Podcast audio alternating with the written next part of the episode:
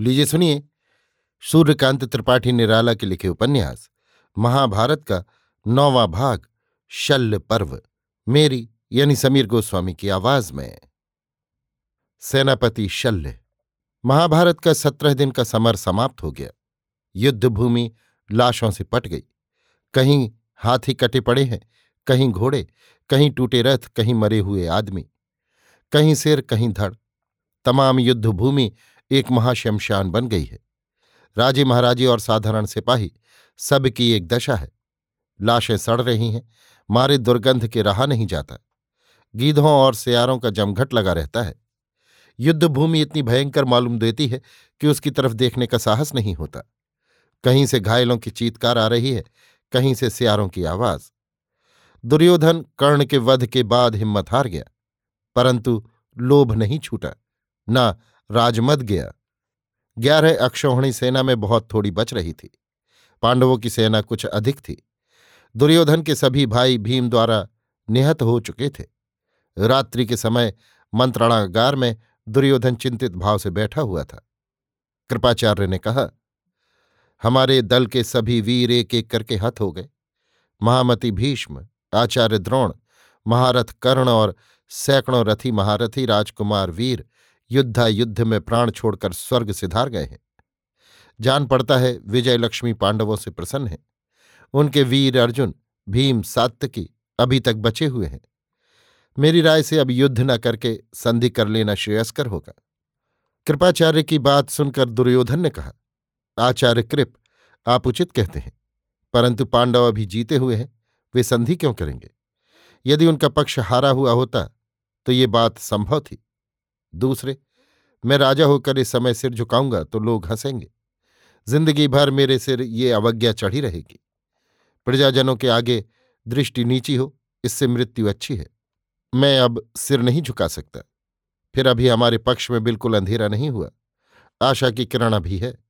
अभी मामा शल्य हैं, आप हैं। दोनों पक्षों को एक क्षण में जीत लेने की शक्ति रखने वाले महारथ अश्वत्थामा भी हैं। युद्ध जारी रखना चाहिए। मैं समझता हूँ, अब हमारे पक्ष का सेनापतित्व शल्य मामा को दिया जाए। वो निश्चय पांडवों को परास्त कर कौरवों का मुख उज्ज्वल करेंगे। राजा की बात से सभासद वाह वाह करने लगे। उत्साह के समय कोई भी निरुत्साह नहीं हुआ। देखकर दुर्योधन को बड़ा हर्ष हुआ। शल्य सिर झुकाए बैठे रहे। अश्वत्थामा ने कहा, हमारे महाराज ने सेनापतित्व के लिए योग्य आदमी चुना है। मद्रराज शल्य सब तरह समर्थ हैं। वे जैसे दक्ष रथी हैं, वैसे ही सारथी। धनुर्वेद में उनकी जैसी गति है। गदा युद्ध, असी युद्ध और मल्ल युद्ध में भी वे वैसे ही निपुण हैं। उनके सेनापतित्व में हम लोग युद्ध करने के लिए तैयार हैं। हमें विजय की पूरी पूरी आशा है। अश्वत्थामा की बात से प्रसन्न होकर दुर्योधन ने शल्य से कहा, हे मद्रराज अब हमारी आशा भरोसा आप ही है। आपने युद्ध में जैसे विक्रम का परिचय दिया है, वो अलौकिक है। आप हमारे परम मित्र हैं। नकुल सहदेव के सगे मामा होकर भी आप निमंत्रण पाकर हमारे पक्ष से लड़े और युद्ध में किसी प्रकार का पक्षपात नहीं किया। आपसा हमारा निकटतम मित्र दूसरा नहीं। आपका उपकार कभी भुलाया नहीं जा सकता। आपने जैसे अब तक हम पर कृपा की है, वैसे ही अब सेनापति पद ग्रहण कर युद्ध में हमारा और हमारी सेना का त्राण कीजिए। विजय लक्ष्मी आपका वरण करें। शल्य ने कहा, हे कुरुराज आपकी आज्ञा में शिरोधार्य करता हूँ। शुरू से अब तक आप हमारा एक रस सत्कार करते आए हैं। मैं भी आपको दूसरी दृष्टि से नहीं देखता। क्षत्रिय की दृष्टि में क्षत्रित्व का ही आदर सम्मान है। मैं इसलिए आपके पक्ष में सम्मिलित हुआ और अंत तक आपके पक्ष में रहूँगा। आपकी विजय के लिए अपनी पूरी शक्ति से पांडवों के विपक्ष में युद्ध करूँगा। शल्य की बातों से सभा में उत्साह छा गया। संवेत वीर उनकी जय बोलने लगे। दुर्योधन ने अपने आदमियों को आज्ञा दी। उन्होंने यथाविधि शल्य का अभिषेक किया। वीरों ने उन्हें अभिषिक्त देखकर हर्ष सूचक ध्वनि की। दुर्योधन के आनंद का ठिकाना न रहा। फिर एक बार पांडवों पर होती हुई विजय की आशा बंध गई। शल्यवध। प्रातःकाल पहले के अनुसार दोनों दलों की सेनाएँ मैदान में आईं। शल्य सेनापति के रूप से सजे हुए सेना के सामने दिखाई पड़े। उन्होंने कौरवों की सेना का सर्वतोभद्र व्यूह तैयार किया और व्यूह के द्वार पर मद्र राज्य की अपनी सेना लेकर रहे। महाराज दुर्योधन व्यूह के मध्य भाग में कौरव सेना लेकर रहे। बाई ओर संसप्तकों को लेकर कृतवर्मा रहे। दाई ओर यवन सेना के साथ कृपाचार्य, अश्वत्थामा कंबोज सेना के साथ पृष्ठ रक्षा करने लगे। शकुनी और उलूक सामने आक्रमण करने के लिए अश्वारोही सेना लेकर रहे। शल्य की स्फूर्ति और धनुष टंकार सुनकर युधिष्ठिर ने अर्जुन से कहा भाई, आज मामा शल्य सेनापति हैं। आज इनसे हम युद्ध करेंगे। तुम चिंता न करना। अब द्रोण और कर्ण का भय नहीं रहा। तुम इन बचे हुए संसप्तकों से लड़ो। भीम कृपाचार्य की सेना का मोर्चा लें। नकुल और सहदेव, शकुनी और उलूक से लड़ें। धर्मराज युधिष्ठिर की आज्ञा के अनुसार संग्राम छिड़ गया। दृष्टद्युम्न शिखंडी और सात्विकी युधिष्ठिर के सहायक हुए। शल्य पूरी शक्ति से पांडव की सेना का संहार कर रहे थे। देखकर युधिष्ठिर ने रथ बढ़ाया और शल्य की गति का रोध किया। शल्य ने युधिष्ठिर को सामने आया देखकर रथ रोकवा दिया। दोनों योद्धा एक दूसरे पर बाण वर्षा करने लगे। युधिष्ठिर का युद्ध आज आश्चर्यों में डालने वाला था। पल पल पर कितने ही तीर वो शल्य पर मारते थे, पर शल्य को एक भी चोट न लगी, बल्कि उन्होंने युधिष्ठिर के तीर काटकर उन्हें ही बाणों से पाट दिया। कुछ तीर युधिष्ठिर के लगे भी देह से खून के फव्वारे छूटने लगे, पर युधिष्ठिर अविराम गति से युद्ध करते गए। इसी समय शल्य ने युधिष्ठिर का धनुष काट दिया। इससे युधिष्ठिर बहुत क्षुब्ध हुए।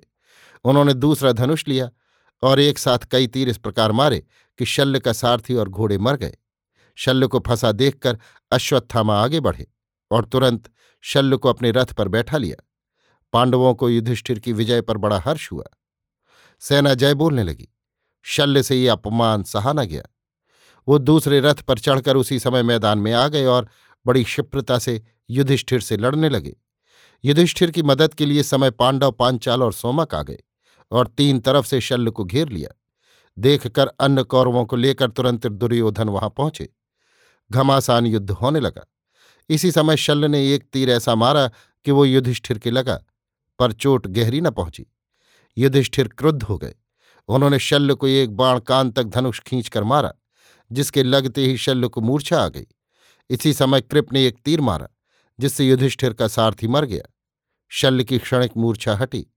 वो धनुष पर तीर चढ़ाने लगे। युधिष्ठिर को बिना सारथी का देखकर भीम ने ऐसा बाण मारा कि शल्य के धनुष के दो टूक हो गए। शल्य जब तक दूसरा धनुष लें, भीम ने उनके घोड़ों को मार डाला। चारों ओर से शल्य पर आक्रमण हो रहे थे। देखकर शल्य घबरा गए। उन्हें कोई उपाय न सूझा। तब वो ढाल और तलवार लेकर युधिष्ठिर को मारने के लिए रथ से कूद पड़े। भीमसेन ने देखा कि क्षण भर में शल्य धर्मराज के प्राण ले लेंगे। उन्होंने उसी क्षण एक ऐसा बाण मारा कि मूठ के पास से शल्य की तलवार के दो टूक हो गए। तलवार को व्यर्थ हुई देखकर भी शल्य हिम्मत नहीं हारे। वो बढ़ते हुए युधिष्ठिर के पास पहुँचे। पर युधिष्ठिर ने शल्य पर एक सुरक्षित शक्ति का वार किया। कोई बचाव न था। शक्ति शल्य के लगी, उनका सिर धड़ से जुदा हो गया। पांडव सेना जयनाद करने लगी। कौरवों में हाहाकार मच गया। सेनापति के काम आने पर कौरव सेना भागने लगी। पांडव सेना ने पीछा किया। सैनिकों के भागने और पीछा करने से मैदान में इतनी धूल उड़ी कि कुछ नज़र न आता था। दुर्योधन अपनी सेना का पलायन देख नहीं सके। उन्होंने कहा, सारथी, हमारी सेना भाग रही है, इसलिए हमारा रथ मोर्चे पर ले लो। हमें लड़ता हुआ देखकर हमारी सेना लौट आएगी। दुर्योधन को सामने गया देखकर बचे हुए ग्यारह भाई मदद के लिए गए। अर्जुन और भीम से लोहा लेना था। भीम दुर्योधन के भाइयों को देखकर क्रुद्ध काल की तरह युद्ध करने लगे। सेना को जब मालूम हुआ कि महाराज दुर्योधन अकेले युद्ध कर रहे हैं, वो लौट पड़ी और अपने राजा की प्राणों की बाजी लगाकर सहायता करने लगी। भीमसेन के प्रहार बड़े विकट हो रहे थे। दुर्योधन के भाई उनसे आत्मरक्षा नहीं कर सके। एक एक कर सब काम आ गए। अकेले दुर्योधन बच रहे। अब तक कौरवों की बहुत थोड़ी सेना रह गई थी। प्रायः पाँच सौ घोड़े, दो सौ रथ, सौ हाथी और तीन हज़ार पैदल। इसी समय सहदेव को अपनी प्रतिज्ञा याद आई। वो बाज की तरह शकुनी पर झपटे, लेकिन शकुनी के पुत्र उलूक ने सहदेव को रोका। दोनों में घोर युद्ध होने लगा। सहदेव क्रुद्ध थे ही। उन्होंने एक ऐसा तीक्ष्ण तीर मारा कि उलूक का वर्म भेद कर हृदय में पूरे फलक के साथ चुभ गया। उलूक के प्राण निकल गए। शक्नु ने अपनी आँखों अपने प्यारे पुत्र के प्राण निकलते देखा, जिससे उसे बड़ा शोभ हुआ। स्वभाव के पतित जन शोक के समय हृदय का बल बिल्कुल खो देते हैं। शकुनी निस्तेज हो गया। उसे क्रोध भी हुआ, जो कमज़ोरी का दूसरा कारण है। वो कांपता हुआ सहदेव का सामना करने के लिए आगे आया। सहदेव ने कहा, शकुनी, अब तक तुम बहुत बचे। तुम समझ लो कि अब तक बड़े बड़े वीरों के सामने तुम्हें किसी ने पूछा नहीं। आज तुम्हारा काल सिर पर मंडरा रहा है। ये समर क्षेत्र है। द्युत क्रीड़ा स्थल नहीं। आज तुम्हारे सब दिनों के पाप निकलेंगे नारकी। कहकर सहदेव ने शकुनी पर वार करना शुरू किया। शकुनी को सहायता देने वाली सेना बहुत थोड़ी थी। उसने देखा कि धनुर्वेद में सहदेव अधिक शिक्षित हैं। उनके सम्मुख कुछ देर ठहरना भी मुश्किल है। ये सोचकर वो तलवार लेकर मैदान में उतर पड़ा। सहदेव ने तीर मारकर उसकी तलवार काट दी। तब प्रास नामक अस्त्र उसने सहदेव पर चलाना चाहा, परंतु सहदेव ने उसी वक्त अस्त्र समेत उसके दोनों हाथ काट डाले। शकुनी बिल्कुल निरूपाय हो गया। इधर उधर देखा, कोई भी सहायता करने वाला न था। उसने जिनके लिए अधर्म किया था, वे आज अंतिम समय में कोई न थे। उसे विदुर का उपदेश याद आया। साथ ही भय से विभीषिका देखने लगा।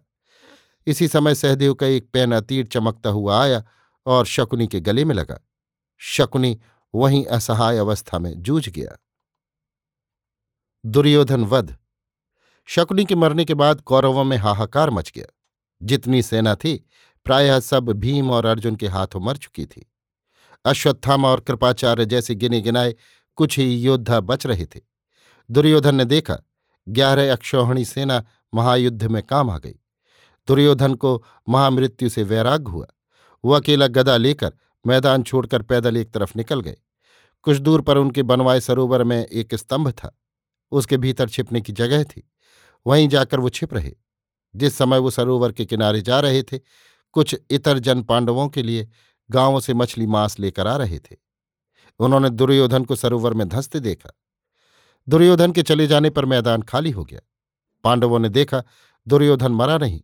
सोचा कहीं गायब हो गया है। कृष्ण ने कहा, बिना दुर्योधन का वध किए पूरी विजय नहीं कही जा सकेगी। फिर दुर्योधन बड़ा ही नीच है। उसके जीते राज निष्कंटक न होगा। कोई ना कोई उपद्रव फिर खड़ा करेगा। इसलिए हमें ये चाहिए कि उसकी खोज करके अभी उससे युद्ध और उसका वध किया जाए। कृष्ण की बात सबको पसंद आई। पाँचों पांडव और बचे हुए सेनापति दुर्योधन की खोज करने लगे। इसी समय वे ग्रामीण जन आते हुए देख पड़े। पूछने पर उन्होंने कहा आगे उस सरोवर में एक मुकुटधारी वीर को धंसते हुए हमने देखा है। वो गदा लिए हुए था। सब लोग समझ गए कि वही दुर्योधन है। कृष्ण के साथ सब उस सरोवर की तरफ़ बढ़े। कुछ देर बाद वो सरोवर मिला। उसके बीच में एक स्तंभ था। कृष्ण ने अनुमान किया कि इसके भीतर छिपने की जगह अवश्य होगी। किनारे पर देखा तो एक आदमी के पैर के निशान बने थे, लेकिन उल्टे निशान थे, जैसे कोई सरोवर में गया हो। निकला न हो। पैर के चिन्ह सबने देखे। युधिष्ठिर ने कहा, ये दुर्योधन का ही पैर है, क्योंकि इसके निशान में पद्म का चिन्ह है। दुर्योधन के पैर में भी पद्म का चिन्ह है। कृष्ण ने धीरे से भीम से कहा, भीम, तुम दुर्योधन को ललकारो और व्यंग्य वचन कहो। दुर्योधन तीखे स्वभाव का व्यक्ति है, वो कटुक्ति सुनकर पानी के भीतर नहीं रह सकेगा, बाहर निकल आएगा। तब युद्ध में उसे परास्त करके उसका वध करना। भीम सरोवर के किनारे से दुर्योधन को ललकारने लगे, रे अंधपुत्र तू अक्ल का भी दुश्मन था। पहले तुझे नहीं सूझा कि तू पांडवों से युद्ध नहीं कर सकता। पहले तूने संधि भी नहीं की। देश के वीरों को कटाकर भाइयों की जान लेकर अब खंभे के भीतर जाकर छिपा है। धिक्कार नराधम, जरा भी तुझे क्षत्रियत्व का गर्व हो तो निकल आ बाहर। लेकिन तू क्या निकलेगा? जान लेकर भागने वाले कायर, तूने सिद्ध कर दिया कि असल में तू कैसा था। भीम कटुक्ति कहे ही रहे थे कि दुर्योधन पानी से बाहर निकल आया। इसी समय उसके गुरु बलराम तीर्थयात्रा करते हुए उधर से जा रहे थे। कृष्ण से मिलने के उद्देश्य से वहाँ आ पहुँचे। उन्हें देखकर दुर्योधन ने भक्ति भाव से प्रणाम किया। बलराम दुर्योधन के गदा युद्ध के गुरु थे। महाभारत युद्ध का फल उन्हें मालूम हो चुका था। शांत चित्त से उन्होंने दुर्योधन को आशीर्वाद दिया। दुर्योधन ने कहा, गुरुदेव, आप बड़े अच्छे समय में उपस्थित हुए हैं। इस समय आपके अलावा मेरा हित चिंतक कोई नहीं। बलराम ने आश्वासन दिया कि उनके रहते किसी प्रकार का अन्याय न हो पाएगा। कृष्ण ने कहा, क्रुराज, अब आप युद्ध के लिए तैयार हो जाइए। दुर्योधन ने कहा, मैं तैयार हूँ, लेकिन धर्म युद्ध होगा और निरीक्षक आपके बड़े भाई मेरे गुरुदेव होंगे। गुरुदेव धर्म के सिवा किसी का पक्ष न लेंगे। कृष्ण ने कहा, अच्छी बात है, महाराज युधिष्ठिर को ये मंजूर है। दुर्योधन ने कहा, मेरे पास केवल गदा है, मैं गदा युद्ध करूँगा। कृष्ण ने कहा पांडवों को ये भी मंजूर है। दुर्योधन ने कहा, मैं अकेला हूँ, एक ही आदमी से युद्ध कर सकता हूँ। कृष्ण ने कहा यह भी सही है। दुर्योधन ने कहा, आखिरी बात यह है कि मैं राजा हूँ, राजा से ही युद्ध करूँगा, युधिष्ठिर लड़ने के लिए तैयार हों। बलराम को दुर्योधन का यह तर्क पसंद आया। कृष्ण ने कहा, राजा वही होता है जो राजाओं का मुकाबला करके, उनका वध करके राज सिंहासन को अपने अधिकार में रखता है। इस विचार से पांडवों में भीम राजा है, भीम से लड़िए। बलराम को कृष्ण की यह बात अच्छी नहीं लगी। उन्होंने निगाह बदलकर कृष्ण से पूछा, ये कैसी बात? कृष्ण ने कहा, भीमसेन बराबर युद्ध में राजाओं का ही मुकाबला करते आए हैं। उन्होंने जरासंध से लेकर महाभारत तक में राजाओं का ही सामना किया है और अपने बाहुबल से उन्हें पराजित करके वध किया है। दुर्योधन के कुल भाइयों को उन्हीं ने मारा है। दुर्योधन से लड़ने की उनकी बहुत दिनों की प्रतिज्ञा भी है। वो भरी सभा में अपनी प्रतिज्ञा सबको सुना चुके हैं। प्रतिज्ञा की बात सुनकर बलराम खामोश रह गए। दुर्योधन को भीम की प्रतिज्ञा याद आई। कुछ देर तक वो चुपचाप खड़ा रहा। फिर लड़ने के लिए तैयार हो गया। भीम और दुर्योधन गदा युद्ध के लिए मैदान में उतरे।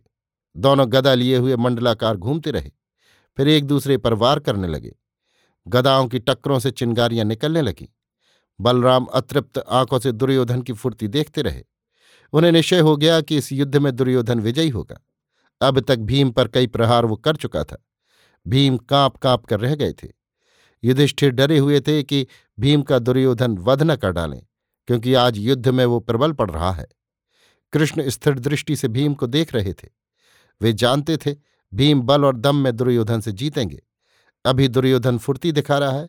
पर कुछ देर बाद उसके हाथ ढीले पड़ जाएँगे। अर्जुन बड़ी चिंता से भीम को देख रहे थे। वे सोच रहे थे, आज भीम को क्या हो गया है जो इतनी देर हो गई और अभी तक दुर्योधन का वध नहीं कर सके। दोनों वीर पसीने पसीने हो गए। दुर्योधन वार पर वार करता जा रहा था। भीम झेल रहे थे। किसी तरह भी दुर्योधन दब नहीं रहा था। वो थका भी नहीं। काफ़ी देर हो गई। कृष्ण समझ गए कि दुर्योधन जान की बाजी लगाकर लड़ रहा है। इसीलिए वो इतना प्रबल है। भीम सधा हुआ युद्ध कर रहे हैं। इसी समय दोनों मंडलाकार घूम रहे थे। वार करने की ताक में थे कि भीम की दृष्टि कृष्ण पर पड़ी। कृष्ण ने बलराम की आँख बचाकर अपनी जांघ पर थपकी मारी। भीम को अपनी प्रतिज्ञा याद आ गई। द्रौपदी को बैठने के लिए जांघ दिखाने पर उन्होंने जांघ तोड़ने की प्रतिज्ञा की थी। गदा युद्ध में पेट के नीचे प्रहार करना मना है। दुर्योधन खुलकर लड़ रहा था। बलराम के निरीक्षक होने के कारण उसे विश्वास था कि अन्याय युद्ध न होगा। उसे भीम की प्रतिज्ञा भी याद न थी। भीम के सिर पर प्रहार करने के अभिप्राय से वो उछला। उछलकर सिर पर प्रहार करना ही चाहता था कि भीम की गदा दुर्योधन की जांघ पर बैठी। गदा के लगते ही एक जांघ की हड्डी टूट गई, दूसरी में भी काफ़ी चोट आई। दुर्योधन वहीं गिर गया।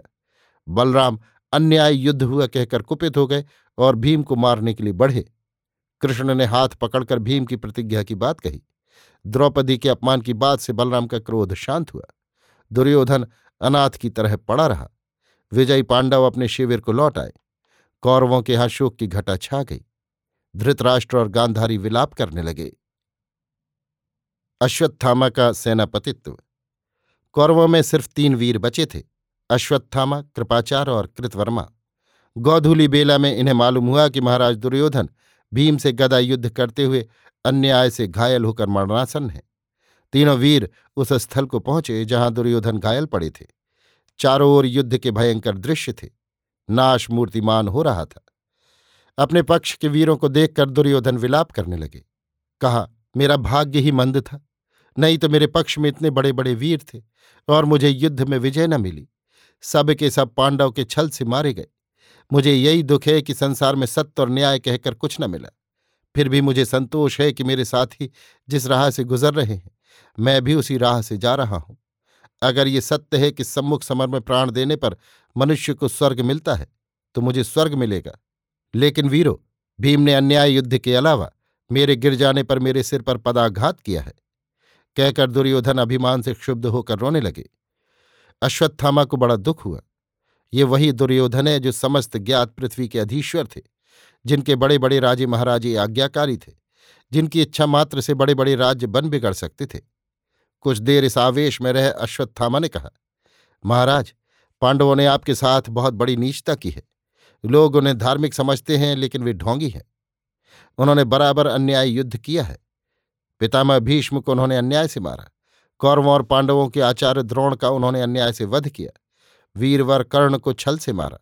आपको भी अधर्म युद्ध से परास्त किया। मैं बहुत सह चुका हूँ, लेकिन पांडवों को जैसे का तैसा फल देना ही है। मैं अवश्य अवश्य पांडवों का वध करूँगा। आपके संतोष के लिए जिस उपाय का भी सहारा लेना पड़े मैं लूँगा। प्राण रहते तक मैं आपको प्रसन्न करने की चेष्टा करूँगा। अश्वत्थामा की बात सुनकर दुर्योधन को आश्वासन मिला। बैठे हुए उन्होंने कृपाचार्य को जलपूर्ण घट ले आने की आज्ञा दी। कृपाचार्य घट ले आए। दुर्योधन ने अश्वत्थामा का अभिषेक किया। फिर बड़ी आशा की दृष्टि से देखते हुए कहा, हे गुरुपुत्र, तुम ब्राह्मण हो, स्वभाव से त्यागी हो। मैं तुम्हारा क्या उपकार इस समय कर सकता हूँ? अब मेरे कुछ भी नहीं रहा। तुम देखते हो, केवल मेरा उत्साह और मेरी प्रसन्नता साथ लेकर जाओ। तीनों वीर राजा का सम्मान करके उठे। उनके रथ दूर खड़े थे, चलकर उन पर बैठे। दुर्योधन अकेले उस एकांत में पड़े रहे। तीनों वीर पांडव शिविर की ओर चल पड़े। रात हो रही थी। इधर उधर से आर दौड़ रहे थे। लाशों की बदबू आ रही थी। कहीं कहीं घायलों की चीख सुन पड़ती थी। तीनों वीर रथ बढ़ाते हुए युद्ध का मैदान पार कर गए। अभी आप सुन रहे थे सूर्यकांत त्रिपाठी निराला के लिखे उपन्यास। महाभारत का नौवां भाग, शल्य पर्व, मेरी यानी समीर गोस्वामी की आवाज़ में।